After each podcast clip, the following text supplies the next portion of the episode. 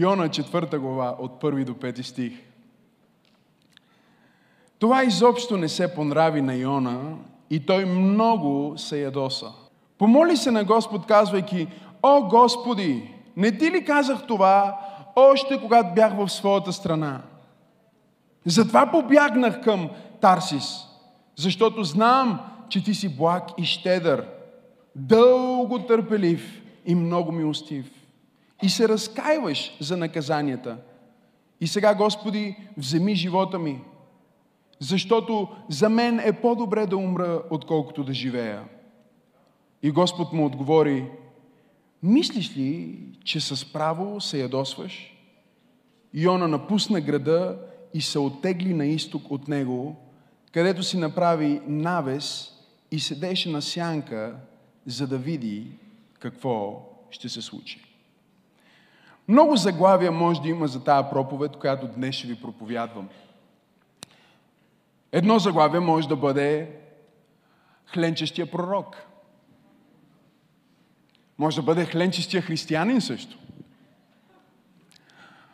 Друго заглавие може да бъде депресирания пророк.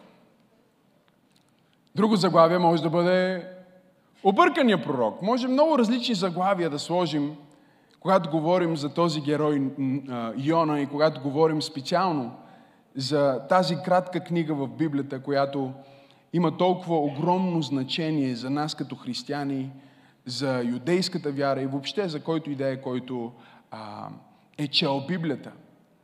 Йона е малка книга, която ни разказва за епизод от живота на един пророк. Пророка Йона. Говори ни за призив от Бог, който той получава и за това как той започва да се бори с нещото, което Бог иска от него. Ние го срещаме на кръстопът още в първа глава, когато един ден Бог му казва да отиде в Ниневия и да проповядва на града Ниневия, че идва съд. Бог му дава призвание, той му казва да отиде и да проповядва. И в момента, в който той чува тези думи на Бог, той тръгва в обратната посока. Всъщност той отива на едно пристанище в Яфа или Йопия. В Йопия той отива и Библията ни казва, че плаща цена, за да се качи на кораб и да избяга далеч от дестинацията, към която Бог го призовава. Бог му казва, иди да проповядваш в Ниневия. Той казва, не, аз ще избягам. И вижте какво ни казва втори стих на първа глава. Бог му каза, стани и иди в големия град Ниневия и викни против него, защото вече нечестието му стигна до мен. Но Йона стана да побегне в Тарсис. Той се качва, намира кораб, плаща, казва Библията, плати превоза и се качи на него, за да отплава в Тарсис и да избяга от Господното присъствие. Заглавието на моята проповед, въпреки че ви казах, че може да има различни, е какво следва? Погледни човек теб му кажи какво следва. Какво следва? Какво ще се случи? Какво предстои? Йона взема решение, защото Бог ни е дал голямо благословение, дъра на свободната воля. Бог може да има нещо прекрасно за теб, Той може да има нещо прекрасно за твоето семейство и дори да се опитва да го комуникира с теб по различни начини. Някой те е поканил днес на църква. Това е Бог чрез човека. Някой ти е споделил нещо, което ти е направило впечатление. Друг ти е дал идея. Бог се опитва да стигне до тебе с Неговата воля, но една от най-големите дарби, съответно едно от най-големите проклятия на човека е, че ние имаме свободна воля. Ние можем да решим дали да участваме в това, което Бог ни казва, дали да се съгласим с Неговия призив, дали да се съгласим с това, в което Той ни потиква, или да поемем по нашия собствен път, да платим цената и да се качим на кораба. И Библията ни казва, че моментално, в момента в който Той се качи на кораба, Господ вдигна силен вятър в морето и стана голяма буря, тъй че корабът беше заплашен от това да се разбие. И сега изведнъж ние имаме този бягащ пророк, който излиза за да прави нещото, което иска. И изумителното за мен е, че Бог не го спира първоначално. Не го спира от това да си плати билета, не го спира от това да се качи на кораба. Но само защото Бог допуска определени неща в живота ти или защото мълчи в определени ситуации, не означава, че одобрява непременно това, което ти правиш в момента. Не знам дали ме следвате в това, което казвам. Само защото Той ти е дал свободна воля и можеш да го направиш, можеш да вземеш това решение, можеш да тръгнеш този път, не значи, че Той одобрява този път или можеш да вземеш това решение без да понесеш последствия. Напротив, ние виждаме малко по-напред в историята му, че Той попада в тази буря, депресиран и отчаян. И хората в, в този кораб започват да се чудат и разбират, че има нещо необичайно в тази буря. Това не е обикновена буря, това не е просто някакъв а, нормален а, тайфун, това не е просто някакъв а, нормален вятър, това не е някакво нормално обстоятелство. Те започват да разбират по някакъв начин, защото духовният тернометър на нея хора е работил малко по-добре от а, духовния тернометър на хората от днешно време. Те започват да разбират, абе нещо духовно се случва с нас. Това не е просто буря, това е нещо, което Бог прави, защото има нещо, в което не сме му угодни. Има нещо, което не сме направили както трябва и сега се намираме в тази буря. И ако ти в момента си на това място, не знам на кой проповядвам, но Бог ми даде това слово за някой в църква пробуждане тая неделя и Бог ми каза да ти кажа, че ако се чувстваш като че умираш и си жив, това е само защото Бог все още има план за тебе и ти не се намираш на правилното място и Той се опитва да те изкара от тази а, твоя воля, която ще те докара до разруха. О, хайде, дай му едно дарение на ръкопляскане, ако наистина вярваш в това.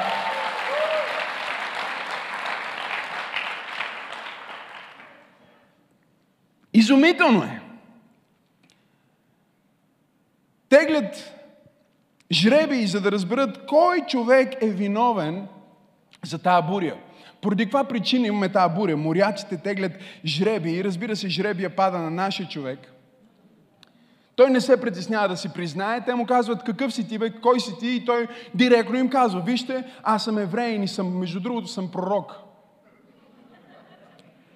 И просто Бог ме прати да проповядвам на едно място, но аз не искам да проповядвам на тия хора, защото те са много нечисти хора, не ги харесвам. Аз искам да служа само на хората, които имам интерес аз да им служа.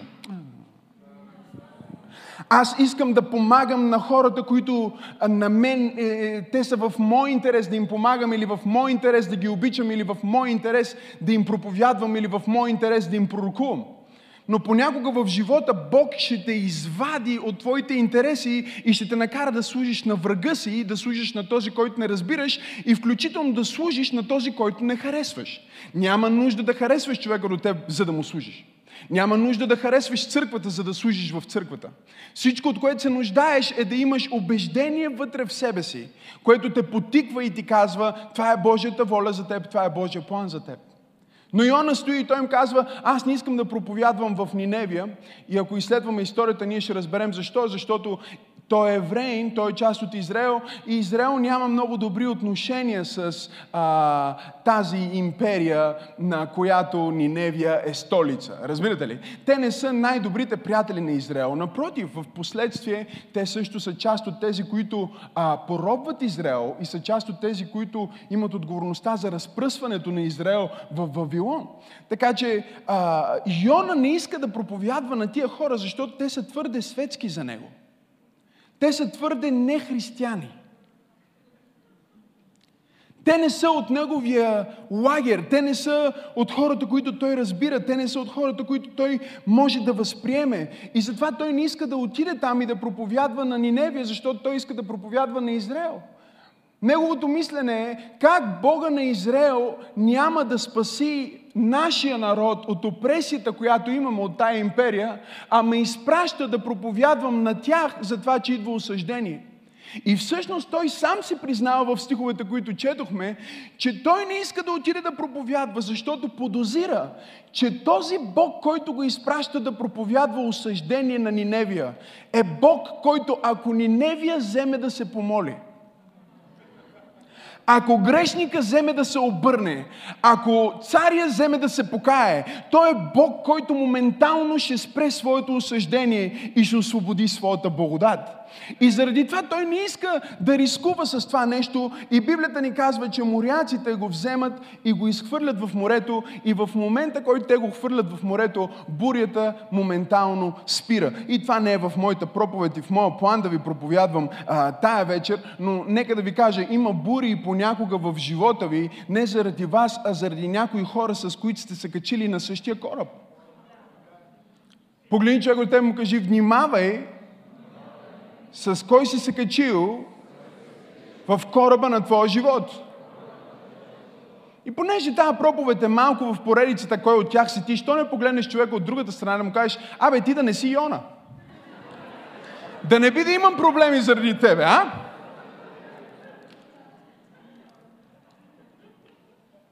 Опасно е да бъдеш около някой, който знае Божията воля, но не иска да бъде в нея.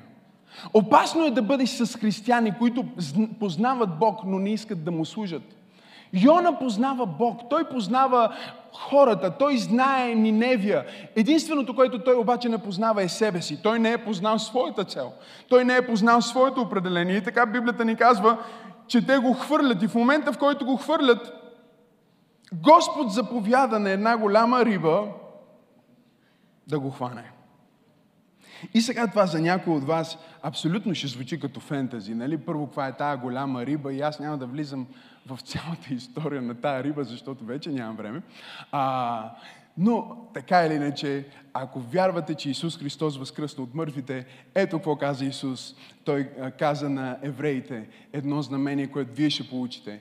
Точно както Йона беше три дни и три нощи в корема на рибата, точно така човешкия син, говоряки за себе си, аз ще отида в ада и ще бъда три дни и три нощи в ада, за да изкупа греховете на целия свят.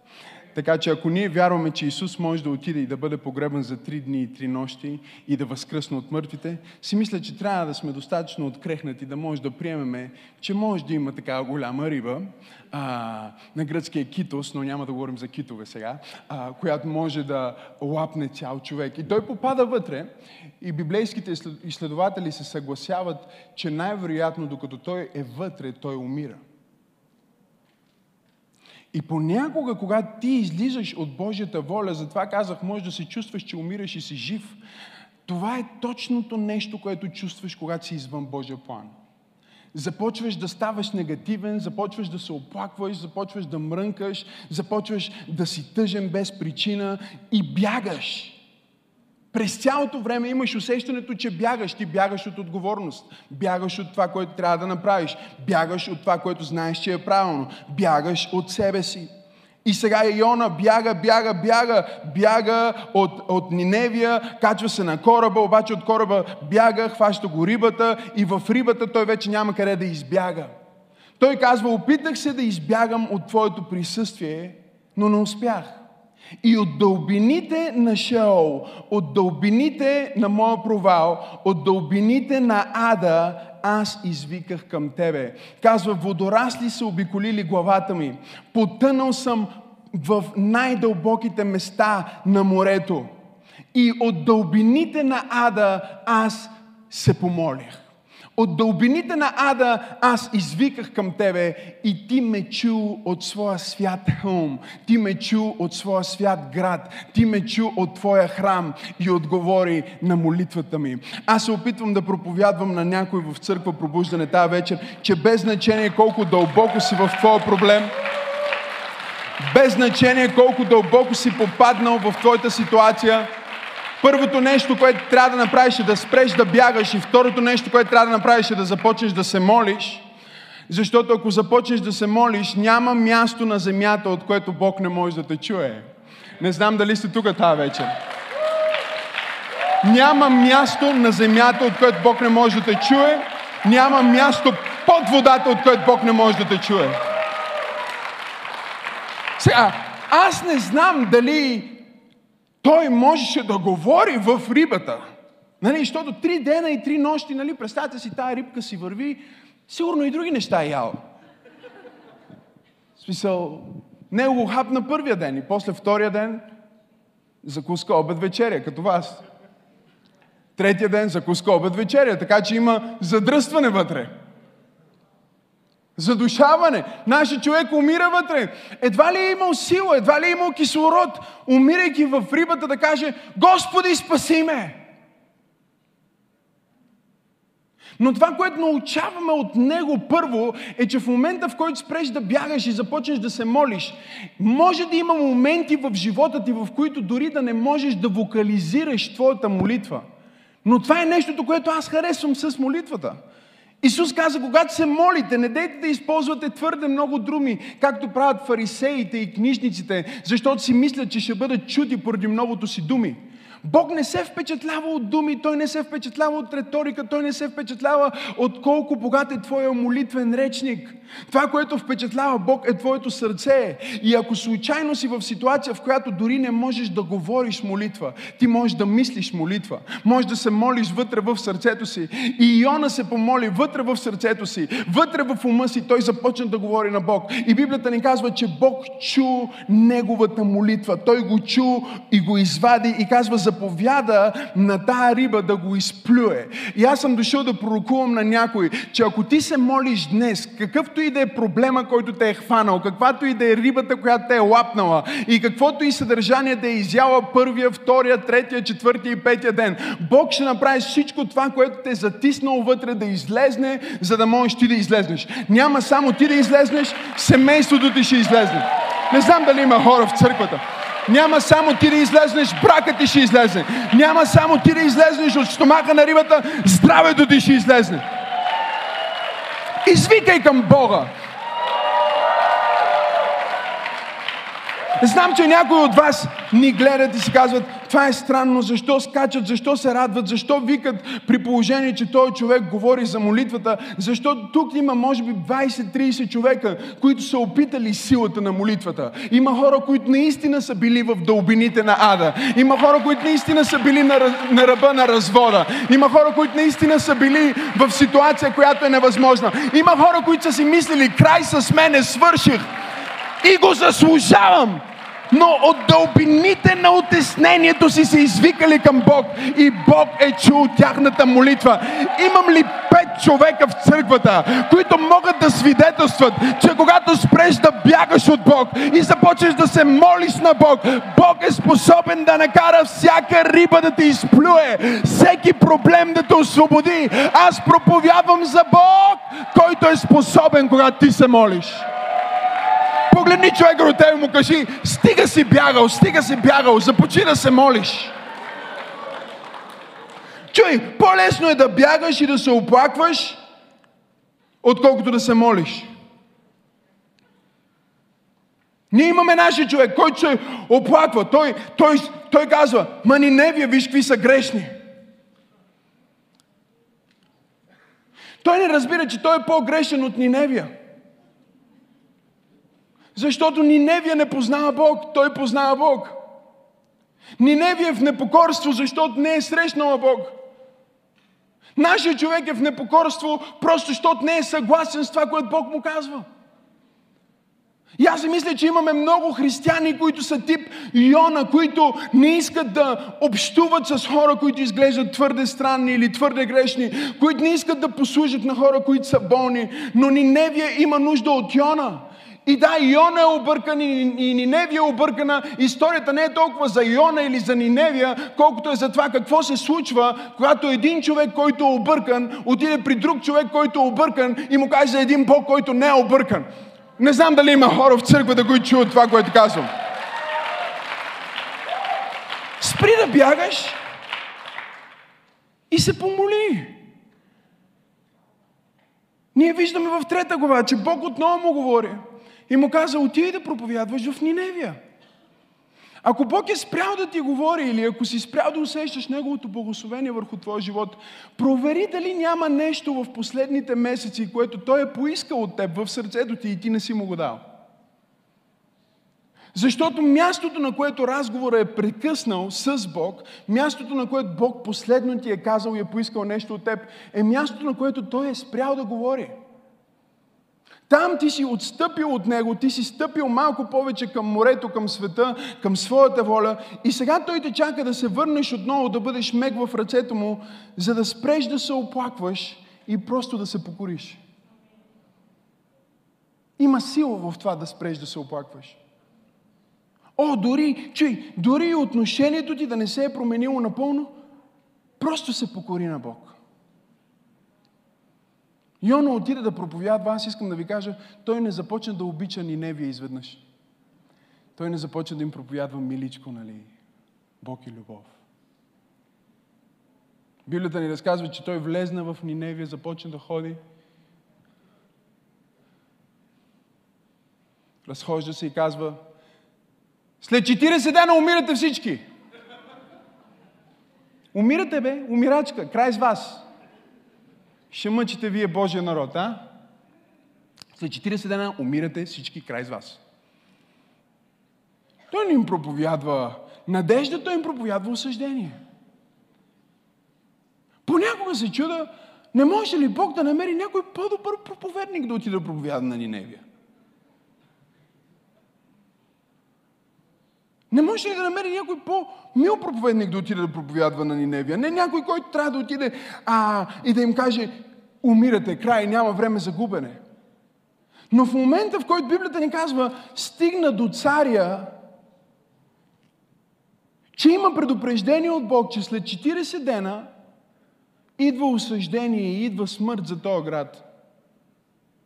Предупреждение идва винаги преди осъждение.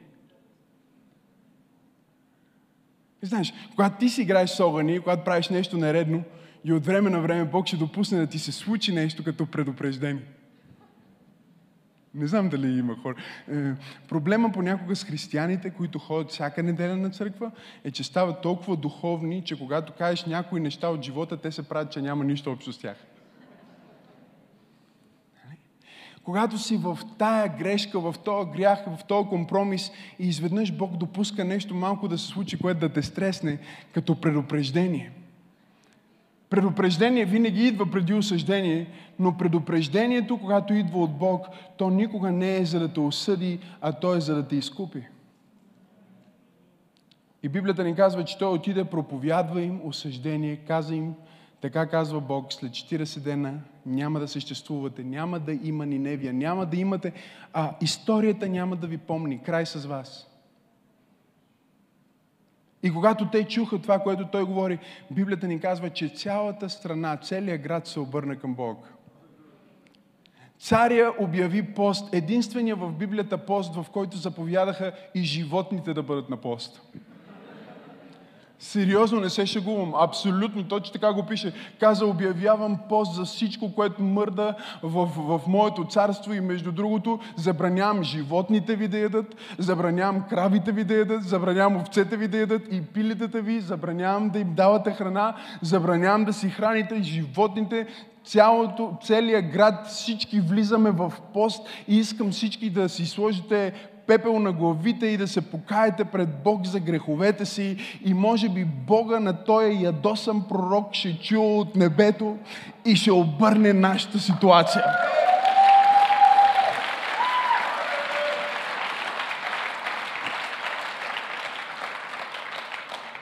Може би ще обърне нашата ситуация. И Библията ни казва, че те започнаха да се молят, започнаха да постят. И знаете ли, това е послание, което е изключително болезнено за Йона. Затова той е депресиран в последната глава на книгата.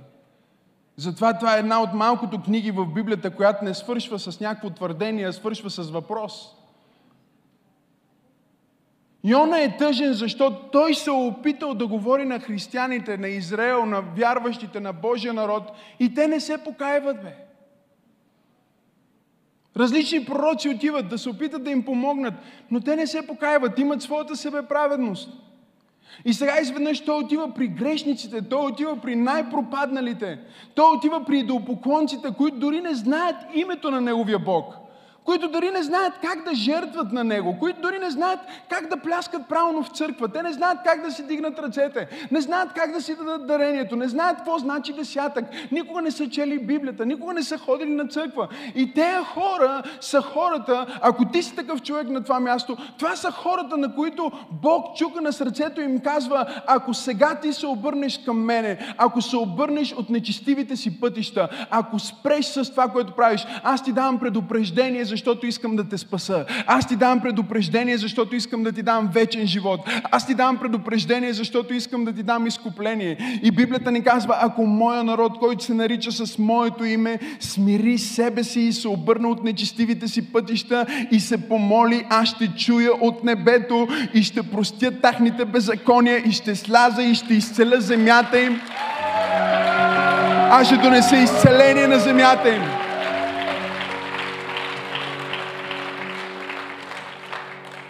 Спри да бягаш, започни да се молиш, спри да се оплакваш и просто се покори на Бог.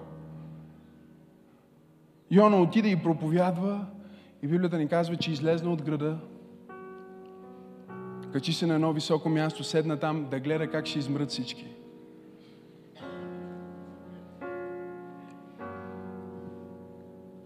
Аз си мисля, че Ниневия послужи повече на Йона, отколкото Йона на Ниневия. И си мисля, че когато ти излезнеш от твоята зона на комфорт и отидеш при хората, които не харесваш, послужиш на хората, които не са ти приятни, ще откриеш, че не ти служиш на тях, а Бог ги използва да служат на теб. Той застана, за да стои и броеше, сигурно стои и си брои дните и 30 дни нищо не става, 31 дни нищо не става, 35 дни нищо не става, 36 дни нищо не става. И трябва да разберете в Стария Завет, ако кажеш, че Бог е казал нещо и не се сбъдне си фалшив.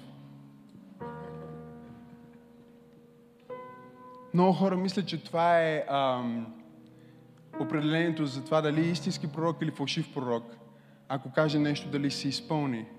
Но това е частично, защото и баба Ванга може да каже нещо и да се изпълни. Това не прави истински пророк. Стои нашия човек, 38 ден, нищо не става. 39 сигурно стои и казва, знам Боже, че ми лажиш по нервите, ама ще го изпълниш сигурно. 40 ден.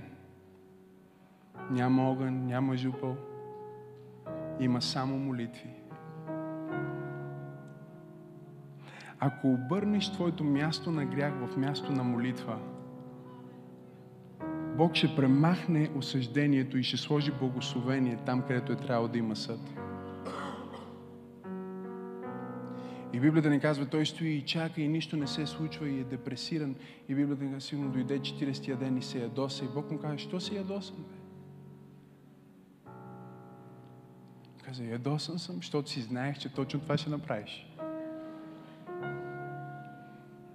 Трябваше ли да минавам през кораба, през рибата, през града и сега тук да стоя и да чакам и нищо не се сбъдва, ти ме изкара фалшив пророк.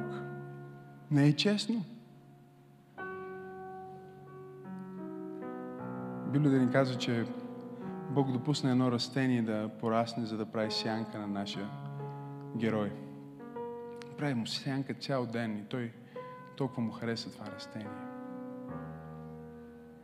Толкова му хареса в църквата.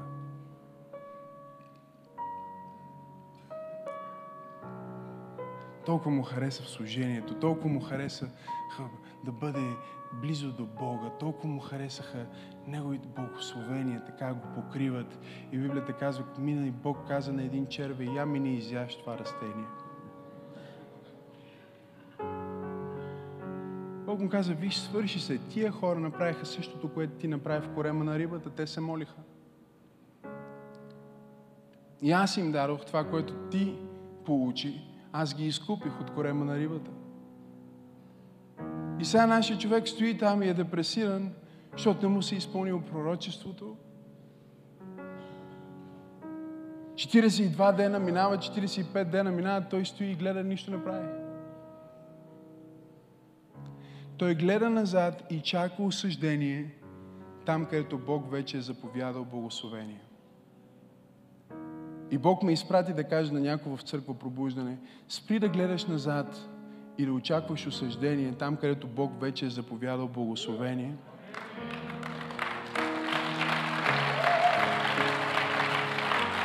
Може да е имало падение, но Той е заповядал благословение вече. Край. И защо, защо пастор наричаш тази проповед какво следва? Какво следва? Защото винаги нещо следва от твоите решения, винаги следва продължение от това, което ти решаваш да направиш днес.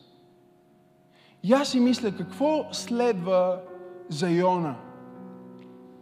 Ако той може да отиде и за три дена да проповядва и 120 хиляди човека да се покаят и да бъдат спасени от осъждение, какво следва за него? Защо трябва да спре и да стои и да си търси сянка и да гледа назад към миналото, като Бог има още 10, 20, 30, 40 града, които имат 100 хиляди, 50 хиляди, 120 хиляди, 130 хиляди, 140 хиляди, които имат нужда да чуят тази блага вест. И това е, което дойдох да проповядвам в църквата. Знам, че може би няма много да ръкопляскате на финала, може би няма да сте много развълнувани на финала. Но това, което Бог ме е изпратил да ти кажа, е да спреш да търсиш твоята сянка и да погледнеш към множествата, които Бог иска ти да докоснеш. И може би си объркан, може би се чувстваш недостоен, може би ти не си праведен да го направиш в своите очи, ма как аз ще благовествам на този човек, или как аз ще започна група, или как аз ще а, бъда лидер в църквата, как аз, аз ще вода някакъв тим. Откъде на къде аз? Аз съм Йона, аз виж ми моята история. Но Бог използва точно хора като Йона за хора като хората в Ниневия. Бог използва точния човек за точното време. Има хора, които никога няма да познаят Исус и никога няма да преживеят Неговата любов, ако ти не отидеш да им кажеш. Йона влезна в неправилната роля, защото той си мислеше, че трябва да направи нещо повече от това да каже. Не, да ги осъди, нещо да им направи, нещо да ги промени. Но всичко, което Бог искаше от него е просто да отиде и да им каже – и Бог говори на някой в тази аудитория, в тази зала, ако ти просто отидеш и кажеш, какво ли следва? Ако просто отидеш и споделиш, ако просто се покориш на това, което Бог е вложил в сърцето ти да направиш, мечтата, която Бог е вложил в сърцето ти, желанието, което Бог е вложил в сърцето ти, може би не е за хората, които ти искаш, може би не е с хората, които ти искаш, но ако ти се покориш на Бог, ефекта от твоя живот ще бъде толкова по-благословен, толкова по-изобилен, толкова по-исторически, толкова по-голям от това, което ти би постигнал, изолирайки себе си в Тарсис и опитвайки се да избягаш от Бог. Не можеш да избягаш от Бог. Не можеш да избягаш от Неговата ръка. Не можеш да избягаш от Неговото присъствие. Не можеш да избягаш от Неговата сила. Спри да се опитваш да бягаш от Бог. Спри да се опитваш да се скриеш от Бог. Бог те вижда там, където си. Той те познава. Както пастор Тели казваше по-рано, Той познава мислите ти. Още преди да си помислил мисълта, Той знае точно за какво си мислиш. Той знаеше, че Йона ще отиде в грешната посока и Библията казва, беше определил риба. Бог е определил вече рибата, която трябва да те лапне, за да те плюне пак обратно. Някой казва понякога, пасторе, защо си толкова агресивен, когато проповядаш? Защо си понякога толкова изглеждаш ядосан? Защо понякога звучиш дори арогантен? Това е защото аз съм рибата, която ще изплюе. Аз няма да те държа в тази църква, няма да те държа невидим ще те изплюя на брега на твоя призив. Аз не съм окей okay да живееш обикновенно, не съм окей okay да живееш мизерно, не съм окей okay да живееш в Тарсис, не съм окей. Okay. Ако си тръгнал към Тарсис, е време за катарсис. Бог е на път да направи нещо в живота. Ако това послание те е благословило, не пропускай да се абонираш, за да получиш всички други проповеди, музика и актуално съдържание от Църква Пробуждане. Ако искаш да ни подкрепиш, можеш да отидеш на awakening.bg или maximasenov.org за повече информация. И защо не споделиш това послание с някой твой приятел? Бог да те благослови!